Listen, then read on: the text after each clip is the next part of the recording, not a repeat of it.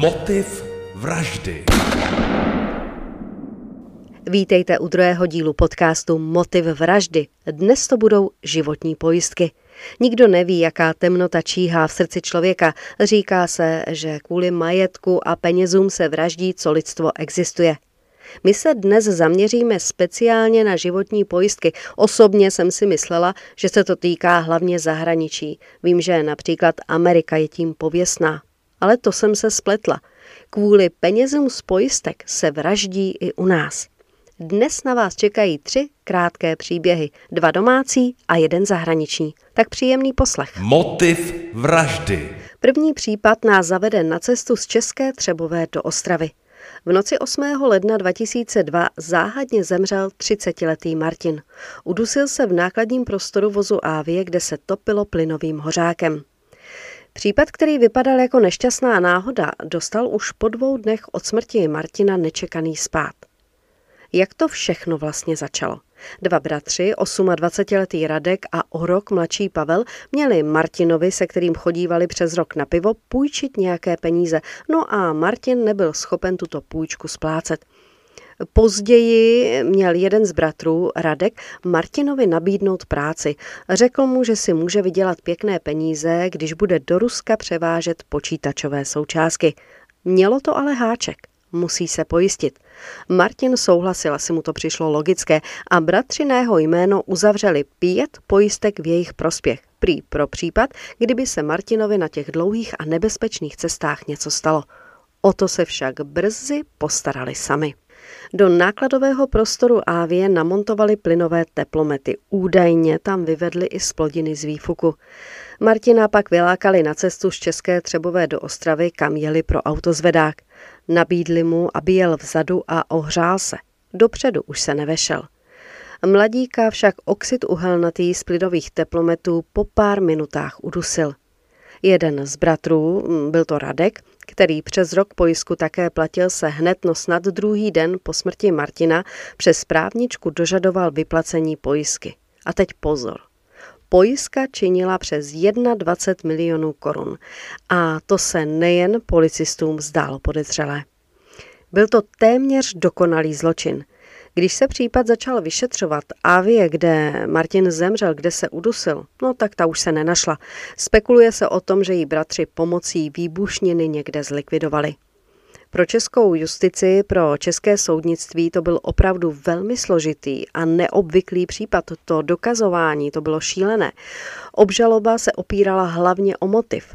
Smrt Martina byla podle policistů jednou z nejrafinovanějších vražd v historii české kriminalistiky. Podle některých to byl případ jak z amerických filmů.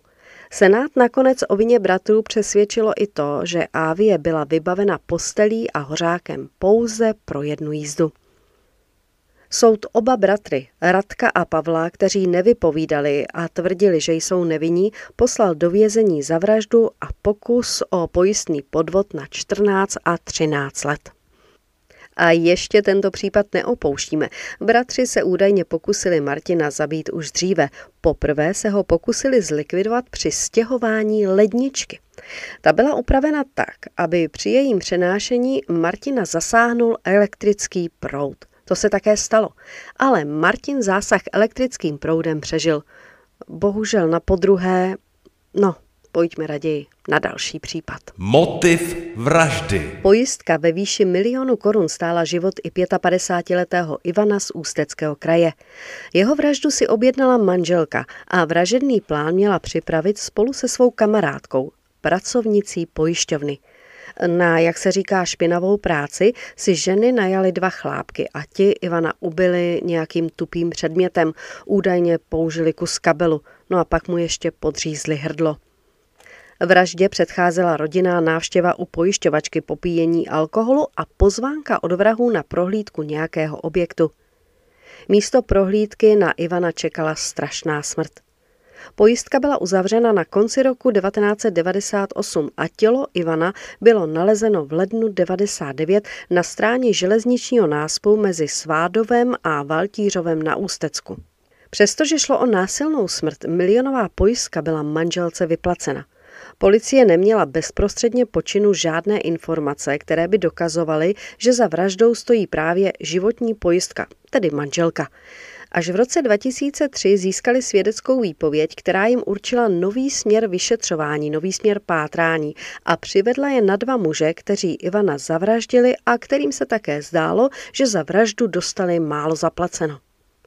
Oba muži se pak z vraždy vzájemně obviňovali, podobně na sebe také vinu, kdo přišel na nápad vraždit, přehazovali manželka a pracovnice pojišťovny. Nakonec až v roce dva tisíce pět byla manželka, která nechala dle soudu zabít svého manžela s vidinou vyplacení milionové životní pojistky, odsouzena na třináct let vězení, stejně jako její kamarádka pojišťovačka. Najatí vrazi dostali po čtrnácti letech. Co říci po těchto dvou případech? Asi pozor na to, s kým chodíte na pivo. Buďte ostražití, pokud váš partner či partnerka mají kamaráda pojišťováka. A nebo raději nikomu neříkejte, že máte životní pojistku. Motiv vraždy se Štěpánkou Šmídovou. Všimli jste si, že tresty u prvních dvou případů, českých případů, byly podobné, tedy spíš stejně nízké, třináct a čtrnáct let? Úplně jiný trest dostal muž z Kalifornie, o kterém bude následující příběh. čtyřicetiletý Ali F. Elmezajen pocházel z Egypta, kde se v roce devatenáct set devadesát devět oženil. V roce dva tisíce se společně s manželkou a prvorozeným synem přestěhovali do U S A, kde se jim narodili další dva synové. Pár se údajně naoko rozvedl, aby si každý z nich mohl vzít amerického občana a získat zelenou kartu. Ali pak v letech dva tisíce dvanáct a dva tisíce třináct jednal životní i úrazové pojištění na sebe i každého člena rodiny, tedy na nezletilé tři syny a manželku. A myslím, že v tu chvíli začal připravovat pekelný plán. Za pojistky platil pojistné přesahující šest tisíc dolarů, tedy asi sto dvacet tisíc korun ročně, i když podle daňových přiznání na ně neměl. Kde na to tedy bral, nebo všechno vládě U S A nepřiznal? Kdo ví, nikdo ani pořádně nevěděl, čím se Ali živí. Rodina měla velké finanční problémy. V dubnu dva tisíce patnáct naložil Ali dva mladší syny. Nejstarší byl v té době někde na táboře, takže naložil dva syny ve věku osm a třináct let a manželku do auta a vyjel s nimi na výlet. Pro doplnění bych ještě měla říct, že oba chlapci trpěli silným autismem.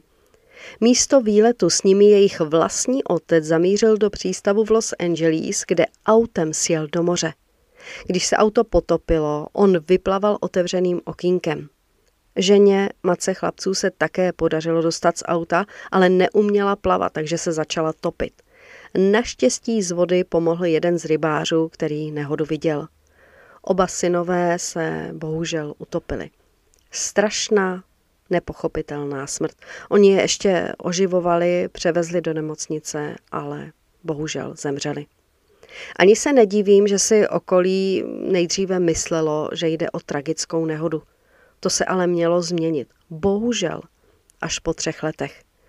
Po nehodě si nechal Ali vyplatit asi dvě stě šedesát tisíc dolarů, něco přes pět milionů korun od osmi různých pojišťoven. Za peníze si pak pořídil dům v Egyptě a jachtu.